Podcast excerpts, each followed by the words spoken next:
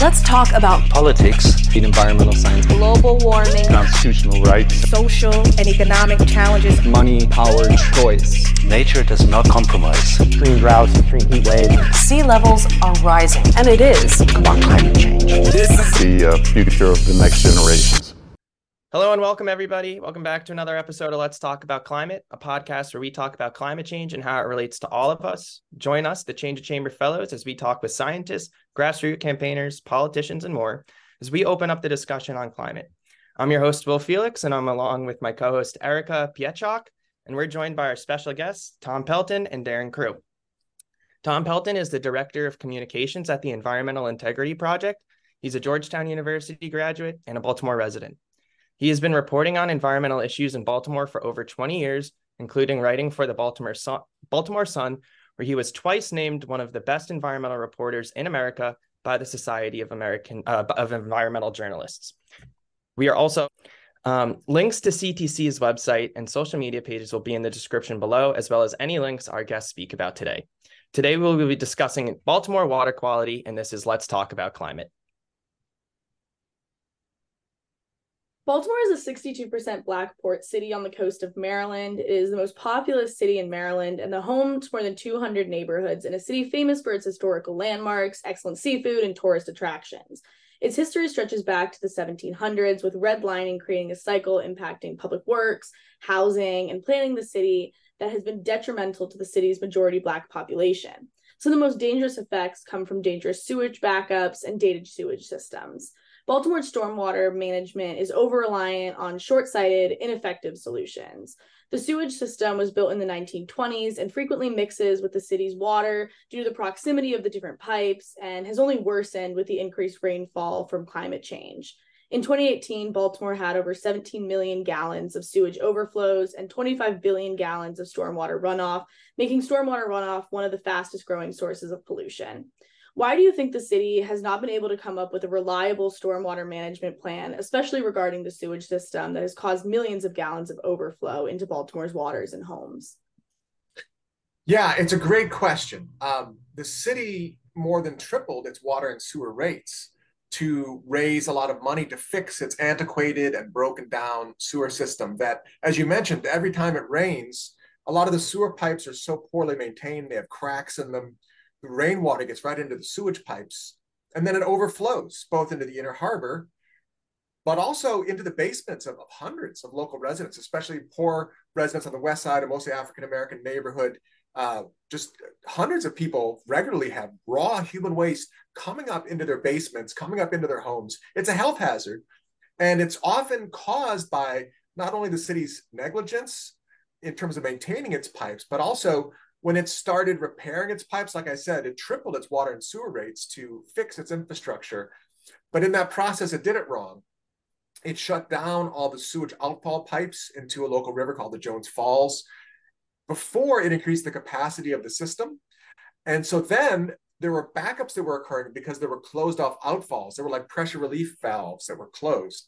And so people have been suffering a lot of just real health hazards in their homes. And they'll complain to the city, I need some help, I need you to clean up my home. And the city has been rejecting more than 90% of these people's complaints for help and money to fix up their homes after the sewage overflows. It's a really kind of brutal system that's caused by neglect of urban infrastructure and some mismanagement by the city itself. The federal government, something like 25 years ago, actually sued Baltimore and imposed a consent decree that gave the Baltimore city a deadline that it could not allow any more sewage to go pouring into the Inner Harbor after a date. It was something about like 8 years ago. The city did not meet that deadline, and the raw sewage continued, even though they raised lots of money, even from me. You know, I saw my water and sewer rates triple. And so it's been a real mismanagement and neglect, I think, have caused this real, it's really a public health crisis here in Baltimore. And building off of what you just said, the moisture from these sewage backups, as we just discussed, is, you know, it is a public health concern. It can cause mold, fungi, other harmful microorganisms to grow in these people's homes. There's also significant property damage that's created by these overflowing sewage systems and poor rainwater management. And since entering into the consent decree that we just discussed about, the city's efforts have also been actually causing more sewage backups. And the poor water quality also negatively impacts the commercial and recreational fisheries that are so vital and, really make Baltimore famous for its seafood. So what are some other factors that are contributing to Baltimore's poor water quality, especially in lower income neighborhoods? And also, how does this poor water quality and water management affect Baltimore's residents and economy? Yeah, I mean, a whole other factor besides the neglect of the infrastructure that we've already talked about is the fact that we're seeing a lot more rain in the Mid-Atlantic region and the Baltimore region because of climate change.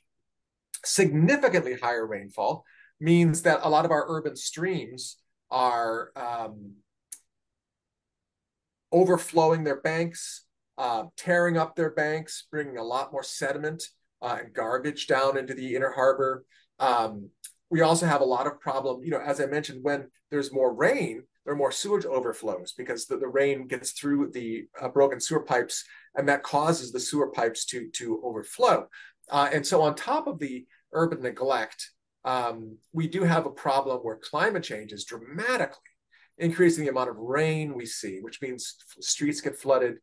And interestingly, I mean, the Inner Harbor itself, which is, a beloved part of Baltimore, people love to go down to the Inner Harbor to go shopping or eating. Because of climate change, the water levels are frequently now up and over the docks, up and over the pathways where people walk, near the Maryland Science Center. When there are storms, frequently just the it's called the Patapsco River, will just start coming up into people's homes in Fells Point and elsewhere in the city. And that's a whole other factor beyond the neglect of the pipes, is the fact that climate change really is having a dramatic impact both on rainfall, on storm surges coming up the bay, and on water levels in the harbor and in the Patapsco River. So it's kind of a 1-2 punch. We have both neglect of the urban infrastructure and a lot more rainfall and higher water levels. Your organizations are doing amazing work to improve water quality in Baltimore. Tom, your organization is advocating for Baltimore every day and tackling corporations that are polluting the waters. I know in 2016, you all helped halt the construction of what would be North America's largest trash burning incinerator in South Baltimore. Could you tell us a little bit more about these efforts and continuing efforts that your organization and the city of Baltimore has been working on to improve managing water and overall water quality? Yeah, our attorneys helped a neighborhood group in far South Baltimore in the Curtis Bay neighborhood defeat, it was going to be called the Energy Answers Incinerator. Basically, it's a big trash burning incinerator pretty close to a high school in far South Baltimore, and the high school kids were outraged by it. It was a project that was supported by the mayor, by the governor. All the whole political establishment in Baltimore supported building this giant trash incinerator in this lower income neighborhood. But the high school kids were like, no, we don't want to have this near our playgrounds. And so they began protesting, and our attorneys, especially attorney Leah Kelly with the Environmental Integrity Project, did a great job of attacking it from a legal perspective, challenging the permit, questioning the permit, questioning it when it was expired, and simultaneously the local residents, they did the lion's share of the work. They lobbied City Hall and they lobbied the school districts, and they led the effort, but we helped them as kind of attorneys to help kill this gigantic trash burning plant in South Baltimore. So that is one thing that we did, and we're proud of helping with. We also, our director, Eric Schaefer, used to be the director of enforcement at EPA. And he was the one who signed something like 25 years ago, a consent decree with the city of Baltimore to try to force the city to stop dumping sewage into the Inner Harbor and stop allowing sewage overflows. And we are still keeping on top of that issue. We monitor the sewage overflows in the city. we push and we advocate for better control of that sewage. And also, we've been trying to help local residents get better compensation when their homes are flooded with sewage, to try to get the city to actually pay them back. You know, in white suburban neighborhoods, if there are sewage overflows that happen there, it's amazing how quickly the county government will rush in with county-funded rescue teams to clean things up with hazmat suits and fix the problem and clean it up immediately. In the city of Baltimore, that does not happen. Most African-American residents, their houses are flooded. And the city's attitude is, hey, it's on you. You pay for it. You clean it up. 90% of the time, the city does not pay them back. So that's a real discrepancy that we're concerned about and been pushing with our allies at Blue Water Baltimore and Clean Water Action to try to solve that problem. Have you seen any efforts from the Baltimore city and government to bridge any of these gaps, or have they really been lacking in that management? I'm going to say the city has really fallen down on the job and even has been, I'm going to say, contemptuous of local residents. Unlike in the suburbs, when people's homes are flooded with sewage from the county sewage pipes and teams are sent by the county government to fix it up. In Baltimore, the government has taken a very skeptical view and saying, well, I've heard them say in public meetings, these people, they flush all kinds of things down their toilets. They're basically saying, I've seen them trying to flush, rugs down their toilets. And it's a very contemptuous view. And they try to disqualify all claims for sewage cleanup funds. And they say they do it because, we're trying to protect the taxpayers' funds. I don't see that same kind of skepticism out in the suburbs. It's a real kind of negative view of city residents. And instead of giving them the benefit of the doubt, just giving them a hard time when they're just trying to clean up sewage in their basement. I think that flows perfectly into our next conversation topic. And I'm just going to throw some numbers out there that back up exactly what you just said. So Baltimore currently does offer financial aid for its residents who suffer from sewage overflows. In 2018, there were approximately 4,600 sewage backups. Only 74 households applied for reimbursement. 10 were approved.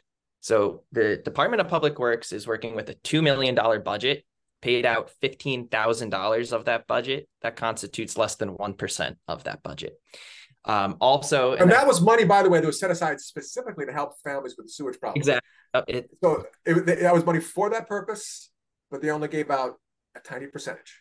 Yeah, great point. Great point. That is mind blowing.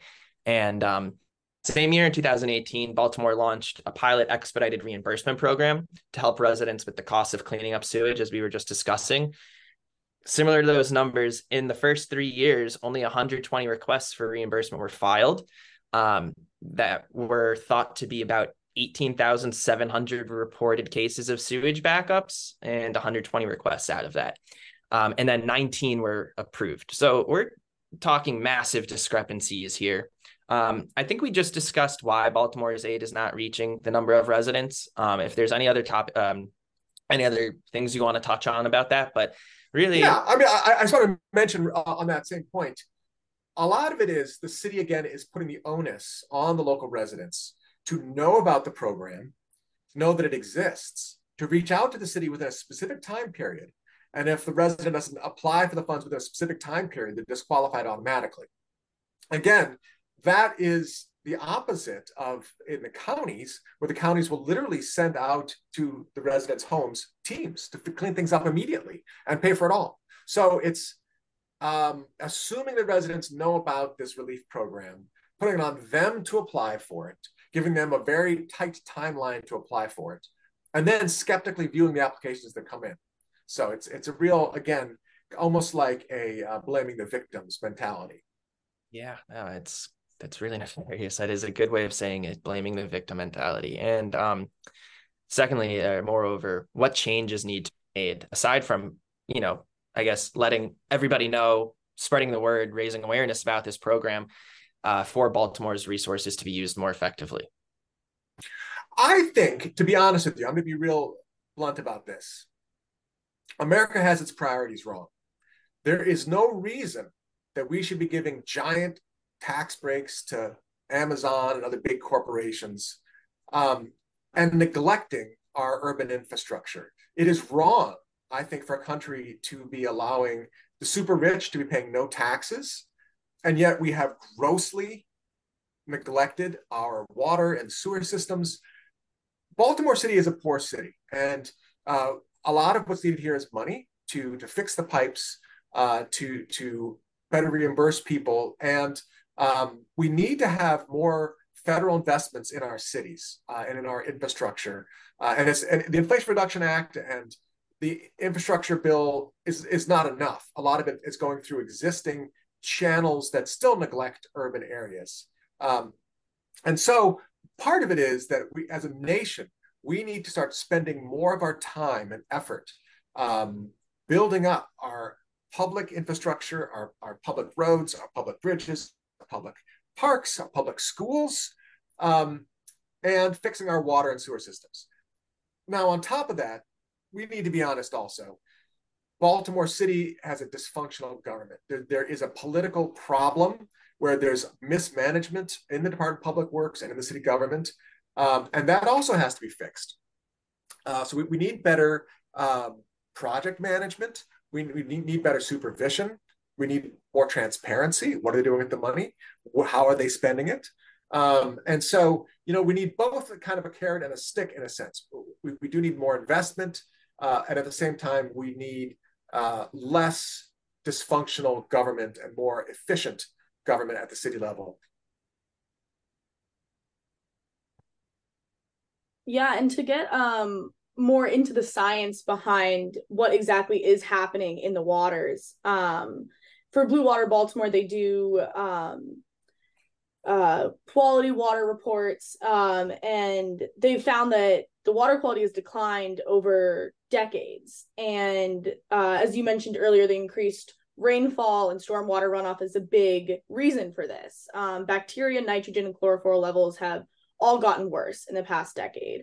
Of the 4 bodies of water in Baltimore studied by Blue Water Baltimore, all of them decreased in water quality between 2013 and 2019, and a lot of them remain too polluted to support recreation today. In another study, bacteria scores in 20 of 27 stations were worse in 2021 than they were in the previous year. This study saw the worst chlorophyll and phosphorus levels ever recorded at most of the tidal stations. A lot of the algae is more abundant in these areas, mostly due to the untreated sewage, malfunctioning wastewater treatment plants, stormwater runoff, pet waste, fertilizers, everything we've touched on. However, water clarity, drinking water quality, and phosphorus levels are all showing hope for Baltimore. Billions of dollars, as you've mentioned, are being invested into new infrastructure for plumbing systems, and drinking water is quite healthy in Baltimore. What do you think are the most important changes Baltimore's government needs to make clean water accessible for all of its residents in these bodies of water and get the pollution out so that residents are able to use them? And what do you think Baltimore has learned or should have learned over the last decade? And what does it still have to learn for the needed changes to be made? You know, it's interesting. A lot of people have this stereotype of Baltimore, as Donald Trump might say, that it's a hellhole, you know, that it's just a filthy, godforsaken, murder-ridden, the wire landscape. The truth of the matter is that Baltimore is a beautiful city, and interestingly, we have a lot of waterways that are pristine and excellent. I'll give you an example. Liberty Reservoir is owned by the city of Baltimore. It's one of our drinking water reservoirs out in Baltimore County. I was out there fishing on Saturday. If you get a little permit for your kayak, you can go out fishing. It's like you're fishing out in the wilds of Wyoming.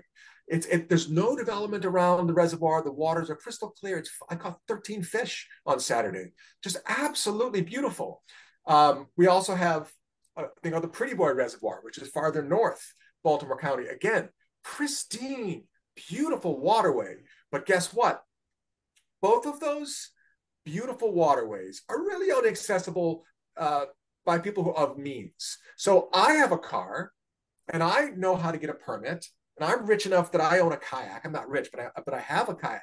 So I can go and enjoy this absolutely world-class, beautiful Baltimore City waterway, but the actual average resident of Baltimore has no clue that it exists, has no access to it. So that's a real problem, where we do have some beautiful natural resources here in Baltimore, but usually it's only the rich and the connected who know how to use them. And the people in the city of lesser means, you know, where do they go? Well, they go to the local park, and there's often raw sewage flowing through their urban stream.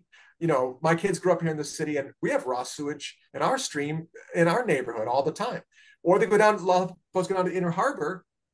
It's a real source of pride and joy. But all too often, there are sewage overflows. You can smell it in the Inner Harbor. There's trash floating in the Inner Harbor. Although sometimes the city does net that up, good for them. But there's still an awful lot of sewage overflows.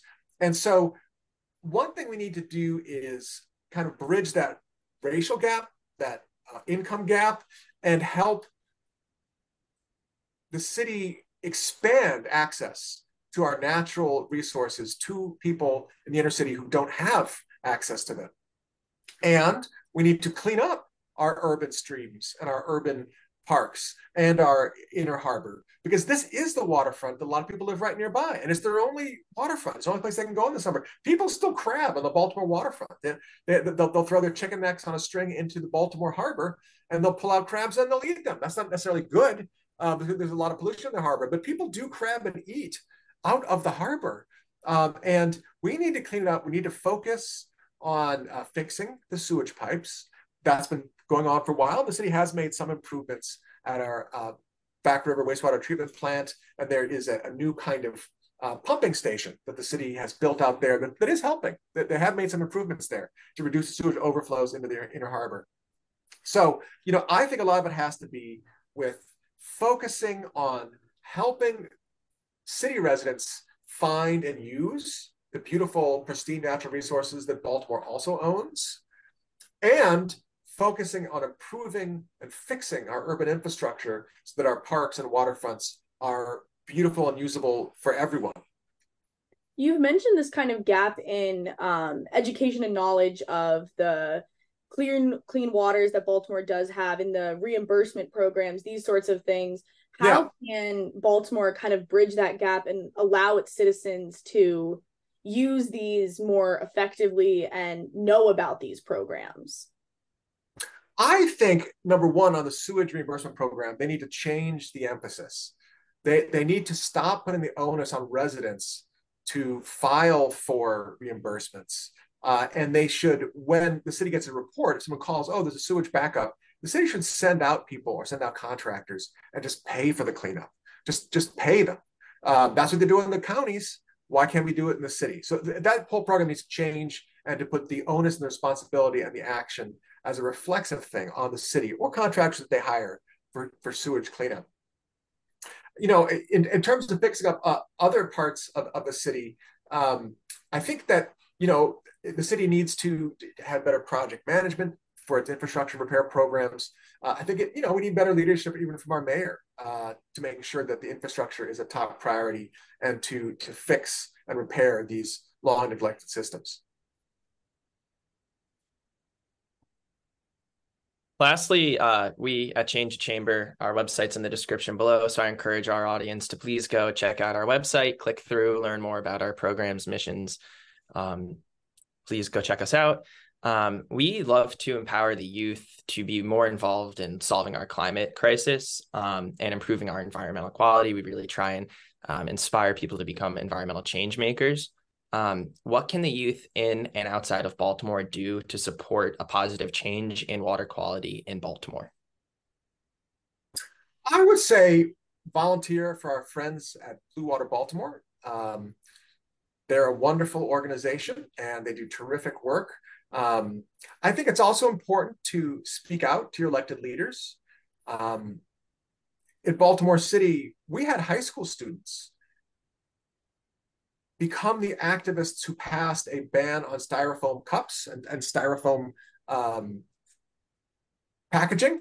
And so it was high school students who rose up and said, you know what, we're sick of having all this styrofoam in our streams and our parks. So they basically showed up at City Hall and they petitioned and they got lots of signatures, and they got the city of Baltimore to pass a ban on styrofoam cups and styrofoam containers. And that then inspired other cities and other municipalities to do the same thing. So that was a great example of how local Baltimore residents, students, can voice their opinions on environmental issues at the city level and at the state level to elected officials and make real change. Once again, thank you so much for joining us. It was such a pleasure to get to know you and hear about the mismanagement and neglect from the city, but also solutions that you all are working towards. And to wrap up this episode, we'd like to give our guests about 60 seconds to just pitch or share anything that you're working on, what you're excited about, or anything that you'd like to share. So the floor is yours. Sure. Well, you can visit our website at the Environmental Integrity Project, www.environmentalintegrity.org. And you can see that we're involved in basically trying to hold polluters accountable across the United States. We sue major polluters, whether it's BP or ExxonMobil. We are a watchdog to make sure that the EPA follows the laws that it's supposed to follow, like the Clean Water Act. And we also empower communities in Baltimore, in Houston, in Pennsylvania, all over the country, if they need lawyers or analysts to challenge some big, like an oil refinery being built or expanded, or sewage overflows in the local community. We have attorneys and analysts, and I'm a journalist. We write reports to kind of shine a spotlight on projects. So check us out, www.environmentalintegrity.org, and we'd be happy to have your input. I'm your host, Erika Pietrzak, along with co-host Will Felix, and we are joined by our special guest, Darin Crew, the Director of Restoration at Blue Water Baltimore, where he manages restoration and engagement project planning to slow down runoff and filter out pollution. He has been with Blue Water Baltimore for over a decade, reporting on environmental issues and emphasizing the importance of natural improvements to water quality, such as planting trees and raid and garden projects. Links to CTC's website and social media pages will be in the description below, as well as any links our guest speaker talks about today. Today we will be discussing Blue Water Baltimore and Baltimore water quality, and this is Let's Talk About Climate. Welcome, Darin. So Baltimore is a 62% Black port city on the coast of Maryland. It's the most populous city within Maryland, and it's home to over more than 200 neighborhoods. The city is famous for its historical landmarks, excellent seafood, wonderful tourist attractions. It's got a dated history back to the 1700s with redlining creating a cycle impacting public works, housing, and planning in the city. It's been very detrimental to the city's majority Black population, with some of the most dangerous effects coming from dangerous sewage backups and a dated sewage system. Baltimore's stormwater management is also over-reliant on short-sighted, ineffective solutions. The sewage system was built in the 1920s and frequently mixes with the city's water due to the close proximities of all the different pipes, and it is only worsened due to the increased rainfall that we're seeing because of climate change. In 2018, Baltimore had over 17 million gallons of sewage overflows and 25 billion gallons of stormwater runoff. That's shocking, making the stormwater runoff one of the fastest growing sources of pollution. So the question is, why do you think the city has not been able to come up with a reliable stormwater management plan, especially regarding the sewage system that has caused millions of gallons of overflow into Baltimore's waters and homes? Well, thanks, Eric and Will, for having me on your Let's Talk About Climate podcast. It's an honor. I'm really excited to talk to folks about stormwater and sewage and our watersheds in Baltimore. So watershed is the first concept. So in Baltimore City, our watersheds extend into the county. So we have Gwynn's Falls, Jones Falls, Herring Run, all go into Baltimore County. Herring Run drains to Back River and then the Chesapeake Bay. But the Patapsco is the largest watershed that drains into the Middle Branch. And it also has Montgomery County, Anne Arundel, Carroll County, and Howard County. So water flows downhill. Watersheds are all connected. So one of the challenges has been controlling upstream flows and all the impervious surfaces. So it's multi-pronged. We've got we need more green infrastructure. So we need folks planting rain gardens, bioretentions in their small yards. We need our county partners, government partners doing that as well. And they're ones that can do stream restoration. They can do these big bigger bioretention projects. And in Baltimore County, for example, they have a ton of stormwater ponds. They've been retrofitting them, and that actually deals with the flow. They've had these dry detention ponds, to get geeky, and those did less to address water quality, but more volume. And so they're trying to do a lot of retrofits on that. We also need to stop adding more impervious surface to our watersheds. The city is kind of like built out, you know, like Baltimore City, as you talked about our beautiful history, we have great crabs, great neighborhoods. And we used to have 1 million people in the city alone. We're down to below 600,000. So we have all these row homes, and we also have beautiful quarter acre, half acre lots as you kind of get out. But that black butterfly is the red line neighborhoods that were red lined, and they have a lot of more under-resourced black and brown neighborhoods, great people, great neighborhoods, but they have a lot of vacant homes, which the city and state has been tearing down. And so that's really helping.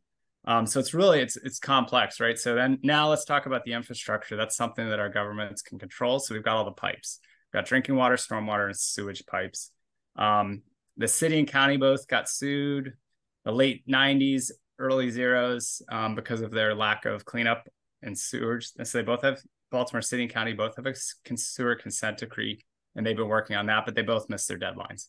So it's not surprising in Baltimore City because we're really under-resourced from a tax base, but still our waterways, we need clean water. We need folks that don't have the ability to go to a pool to cool off in the summer to be able to take, that's what I did. I grew up in Pennsylvania. I would play in streams and not get sick. Whereas in Baltimore City, you have a higher chance. You jump in the harbor after those rainstorms that we were talking about before we got on the podcast 2 nights before, good chance of getting an ear infection or tummy bug, and nobody wants to be on the toilet afterwards. So, but they're making good work, right? So they have the mandate to clean up wet weather flows, the city and the county, from our sewer system. That consent decree, we've intervened as a legal entity to try and pressure them and get more good things done and get them to do this more rapidly. But those broken old storm drain pipes that are leading into the sewer system are overwhelming it, and it's just taking a lot of time. However, we could be doing more stormwater maintenance. So like you had the CSX train line collapse a few years back. That was a big issue. We've had in Baltimore County on Cromwell Valley Road near Cromwell Park, there was another infrastructure issue where that road was shut down due to those pipes being broken. So really it's a time and resource issue that our government partners have been working on. It's just been taking a lot longer. And so with the sewer water combining with the stormwater every time it rains, it depends. Some watersheds, they've done really good progress and they've fixed a lot of them, but others they're just behind. So it's going to take a combination of our government partners fixing those sewer lines. And then the one thing that the consent decree focuses less on is these dry weather issues. And so their next step will be focusing on when you have a pipe that's cross-connected, eliminating that. And so we're really looking forward to them finishing their consent decrees, and that'll really help with water quality. It'll be a lot more swimmable in our streams when it hasn't rained. And then when it rains, the stormwater is still a major issue. We have high watersheds with high impervious surface, 30 to 40% impervious. So especially the main ones that go into the harbor, the Jones Falls, Gwynn's Falls.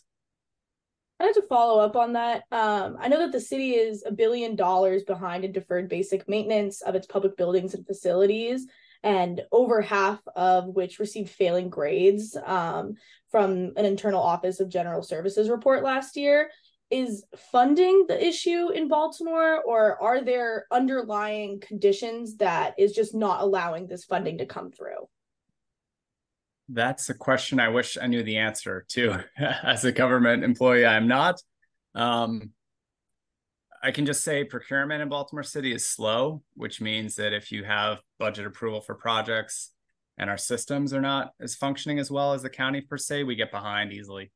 So in Baltimore City, we've noticed that. We've seen different projects, and we've been the recipient of contracts and grants where it really just takes a lot more time. So even, Erika, when you have the funds in place and you don't have good systems, that delays, and so it's a shame because then the city then gets fined, because if they're behind on the sewer consent decree, then MDE is able to fine them, and so it's kind of a vicious cycle. Yeah, I think that's a great question for the Director of Public Works. Yeah. To talk more about these sewage backups, they can impact the health of everybody in Baltimore with mold, fungi, other harmful microorganisms. They create a huge public health concern. There's also significant property damage that comes with the overflow of the sewage system and poor rainwater management. Since entering into the consent decree with the federal government in 2002, the city's efforts have also been accused of negatively impacting sewage backups, creating more of them, and negatively impacting commercial and recreational fisheries that make Baltimore famous for its seafood. What other factors are contributing to Baltimore's poor water quality, especially in lower income neighborhoods? And how does this poor water quality and water management affect Baltimore's residents and economy? Yeah, so I'll first focus on the problems that are contributing. So we have certain neighborhoods, a lot of the redlined neighborhoods have really low tree canopy and high impervious surface. So back in the day, a lot of those neighborhoods were built to be feeders for industrial companies. So you had people coming in. These were factory workers, small houses, a lot of pavement and paved backyards. We also have high impervious surface, which we talked about as well. So those two combined, if you think of how we slow down runoff and filter it, you need spongy things like rain gardens, trees, and you need no pavement. So the challenge is we have a lot of pavement, streets, driveways, sidewalks in Baltimore City that are locking us in. Then you have the disinvestment of Baltimore, where you had white flight in the city and people left from the 60s to now. And there's lots of other people leaving too at the same time. So we've lost our tax base. Those aren't excuses, but those are facts. We have lost money. And what has happened because of that is you've got that disinvestment. Then you have that compounding problem with lack of resources and tax base coming in. So our storm drains in the city, they're getting flooded often. We have different council people. We have known areas where they need to fix the storm drain because it's a capacity issue. And your podcast, Climate Change, has changed the intensity of the floods so that the total volume from our old engineering calculations has changed. And so you've got dude, it's crazy. That storm 2 nights ago, 8 feet in Herring Run at Sinclair Lane rose 8 feet. And then in Gwynn's Falls, it rose 10 feet or 12. And that volume of water based on, the Baltimore City was developed in the zeros of 1900s, right? All the way up to the 1960s. So you have old engineering calculations based on old storms that aren't including this. So your storm drains are going to get overwhelmed and stuff's going to back up and flood. And so that we talked about the disinvestment of infrastructure over time, but then there's still a lot of opportunities too. So we have a lot of opportunities to turn those rights into wrong. Baltimore City actually grew its tree canopy, which I'll talk about more, from 2012 to 2018. We added 81 acres. We're one of the few cities in the nation that actually increased urban tree canopy, which is pretty awesome. So you think of crisis equals opportunity. There's still a good opportunity. There's also a big issue with vacant housing in Baltimore, and there's groups like Rebuild Metro and the Build Coalition, Baltimore United in Leadership Development, who's focusing on how we can solve that. And they have some kind of model ideas, and there's so many vacant buildings that can be a great solution to improving neighborhoods, improving stormwater runoff, and climate resiliency. So there's really some great opportunities too.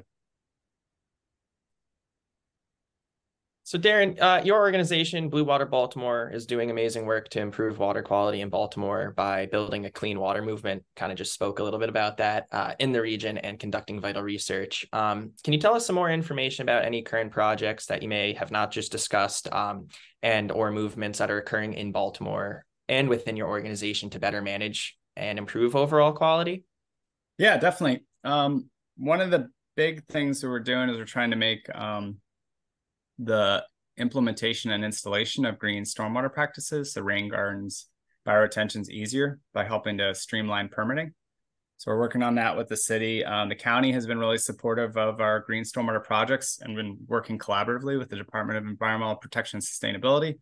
With all partners, there's all good and bad. There's no most of us are trying to improve and make a win for the environment.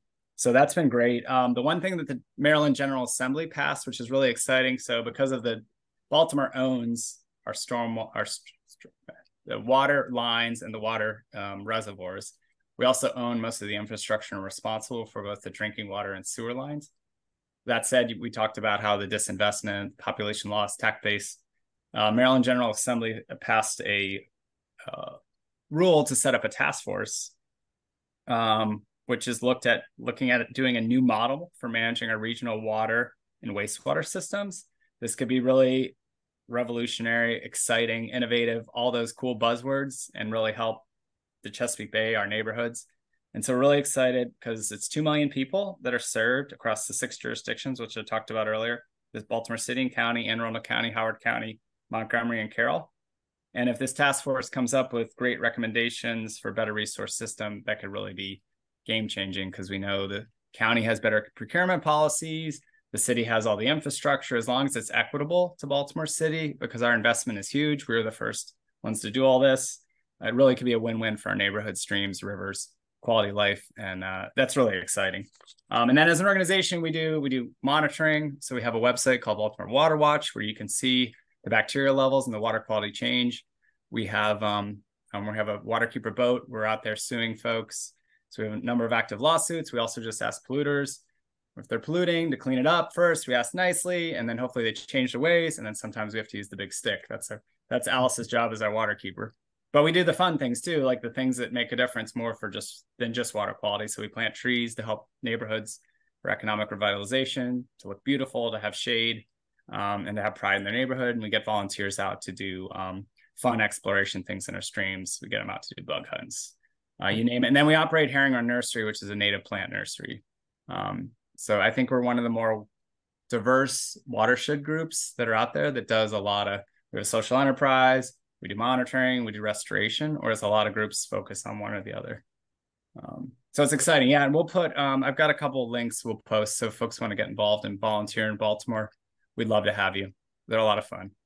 And all links, as we'll keep saying, will be in the description below. So please do go and click through those links and learn more, please. So next question, Baltimore currently offers financial aid for its residents who suffer from sewage overflows of 4,600 sewage backups. Only 74 households applied for reimbursement in 2018, and only 10 were approved. The Department of Public Works is not strapped for money, as less than $15,000 of the $2 million budget for reimbursement has been paid out, constituting less than 1%. The same year, Baltimore launched a pilot expedited reimbursement program to help residents with the costs of cleaning up sewage back up in their homes. And in the first 3 years, only 120 requests for reimbursement were filed, and of those, only 19 were approved. During those 3 years, the city received more than 18,700 reported related sewage backups. Why is Baltimore's aid not reaching the number of residents it could be helping, and what changes need to be made for that aid to reach its residents? Yeah, this is an issue that really hits home, because it literally backs up in your home. When the shit hits the fan in your house, that's where the connection between watershed issues in your home, it becomes very relevant. And what has happened is it's affected those who have less resources. So it's worse. It's happened in public housing, and it's happened in neighborhoods with lower income. And these are the most vulnerable folks. So this is where we're most upset and angry about the way this program has gone, and we help to intervene to make it better. So yeah, Baltimore City, initially it just wasn't outreached well and promoted well. So folks didn't know, and then it was a little clunky. So on the homeowner side, when they had a backup in their home, they had to prove that it wasn't not a dry weather issue, because it was only set for when the stormwater and the sewage water mixed together. So if you had a backup, and it could have been due to a grease ball down the system or a capacity issue of the system, so it literally could not have been your fault that the shit hit the fan, but you weren't able to get reimbursed. And we thought that was unequitable and not fair to our residents. So we tried to strengthen it. So we asked them to change it. So now they're looking at, we asked them to change it to do direct assistance instead of only reimbursement. So that's one thing we've asked. And the city launched the program several years ago. And then the other thing is that we've been meeting on the consent decree with EPA and MDE, and they've asked the city, they've ordered them to do to expand their scope of the program to reimburse people with any backup that's caused in part or in full by the main line, rain or shine, which means you no longer have to say that it's rained before. So it could be a dry weather event, and they're going to reimburse you, which is great news. So that's going to open the program up to thousands of more people. Just like you said, they had all these, we talked about the systems of the city not being great. We talked about how many complaints they got and how few were reimbursed. This should really opened up to more residents who are having these problems where it is legitimately the system and not their own practices in their home. And so hopefully we're excited that it'll expedite it. So if folks in Baltimore City or County are watching this and they do have a backup, call 311 right away and report it. And then you can also use our pollution reporting hotline to report that as well. But you should be, the 311 operator should tell you about the new program and how to apply for it. And then I would also advocate you just contact your council person as well, because they'll be the one to help advocate for you. Yeah, so we're really excited about the new guidance and order that MDE and EPA is going to give the city, because it'll really help more residents and speed up what is really a demoralizing situation, and turn it, at least to get them compensated quickly and speed up what is a really embarrassing event in their life. So according to Blue Water Baltimore, the water quality in Baltimore has declined over the last decade, some of which can be attributed to the increase in rainfall and stormwater runoff. Bacteria, nitrogen, and chlorophyll levels have all gotten worse throughout the last 9 years of recording. Of the 4 bodies of water in Baltimore studied by Blue Water Baltimore, all of them decreased in water quality between 2013 and 2019 and remain too polluted to support recreation. That's really upsetting. In another study, bacteria scores in 20 out of 27 stations were worse in 2021 than in 2020. This study saw that the worst chlorophyll and phosphorus levels ever recorded at most of their tidal stations. So this means that algae is going to be more abundant in those areas, mostly due to the untreated sewage, malfunctioning wastewater treatment plants, urban stormwater runoff, pet waste, fertilizers, all of the things we've been talking about throughout this podcast. However, water clarity, drinking water quality, and phosphorus levels are showing hope for Baltimore. Billions of dollars are being invested into new infrastructure for plumbing systems, and drinking water is quite healthy in Baltimore, which is great. Let's celebrate that. What do you think are the most important changes Baltimore's government needs to make for clean water to be accessible for all of its residents, which is really important, all of its residents? Yes. And what do you think Baltimore has learned over the last decade, and what does it still have to learn in order for the needed changes to be made? Yeah, it's a great question. I will drink some of Baltimore City water because it's delicious. When I go visit my mother up in Pennsylvania, she asks us to bring the water. It really does. It tastes really good. So our watersheds are up in the county and they're surrounded by woods. So we've got Lock Raven, Pretty Boy, and they're just, and so we have great water. It's kind of like New York City. Yeah. So clean water for all. It's interesting because down in the harbor, you have a lot of marinas and boat owners and folks that are living in high rises and more upscale housing. So more upper income folks, and they're surrounded by a waterway, which at times is unswimmable and undrinkable because of the bacteria contaminants. And then you wouldn't want to swim in it anyways after it rains because of all the other mix of oil and grease that runs off in all the dirt. So the big thing that would help us out is, like we talked about before, finishing the consent decree and continuing to eliminate those sewer overflows. And that'll allow for public access, public health. And the sooner we can get that done, the sooner we're going to eliminate a lot of those dry weather events that are happening, and also reduce those storm related or wet weather overflows. So climate change is like the long-term play too, because as we cut emissions, I believe we can do this. It's going to take a lot of hard work, but I believe America and the beautiful humans on the earth can do it. But as those, I mean, I think you're looking at a century to see improvements of that. That's my prediction. I don't know. That's my thought. Those will also help with storms coming back to more of a normalcy. I do think there's a lot of opportunity, like we talked about with the vacant homes and revitalization of Baltimore, of creating more green spaces, both for work and play, and also to improve the waterways, to grow food and things like that.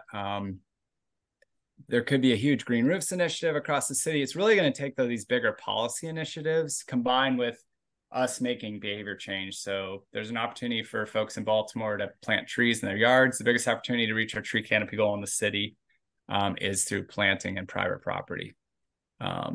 But because of Baltimore City is locked into our impervious surface to a certain extent, I don't know how much, maybe you can reduce it 30%, 80%, I don't know.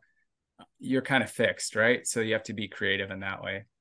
I have these big thoughts, I use the bathroom in my yard. I take peas in my yard. But if you think of the idea of taking this delicious Baltimore water and doing number one or two in it, it's kind of weird, right? For public health, it makes sense. But if we think of this, we just clean the water and then we're going to dirty it. I'm curious if in the next 50 years, there's more creative thoughts to the waste system, which would then eliminate us shitting in our rivers and streams. It's obviously treated, it's not like it, but sometimes in Baltimore, it's like that. So that could be really cool. I think the task force recommendations for the Baltimore City regional water system could be really revolutionary to help us to see clean waterways. Even like stuff that Blue Water Baltimore does in Waterfront Partnership about talking about when it's safe to swim and not swim is helpful, because you can, there are times where it's safe to recreate in our waterways, but the challenge is there's just so many unknowns with the broken system. Is it going to be always safe? And then how can I interact with my waterway? Because you want to balance the fear with the reality. So for example, I went out rock fishing in the Inner Harbor last Sunday. I caught a keeper. I took it home. I ate it. It was a dry weather event. Rockfish are migratory, so I don't have to worry about contaminants, but I fish in the harbor and I'll occasionally take the right fish home to eat. So if that's the case, folks could fish on certain days. You could also use hand sanitizer. So those are the kinds of things we're looking at. But I mean, I think it's a really exciting time with the awareness on climate change and our waterways and the space opportunities in Baltimore City to really do something big as we grow, as the city starts to grow again. Lastly, we at Change the Chamber, link in the description, or you can find us at changethechamber.org. Love to empower youth to become involved in solving our climate crisis and improving our environmental quality. What can the youth in and outside of Baltimore do to support a positive change in water quality in Baltimore? Yeah, youth need to be, they are future leaders of the world, and they really need to advocate for what they believe is right and just for them.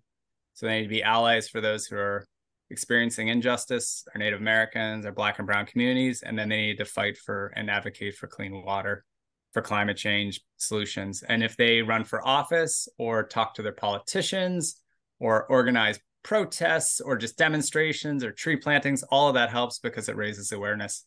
They need to be, there are leaders. I have two children, a freshman in high school and a sixth grader, and it's really about them.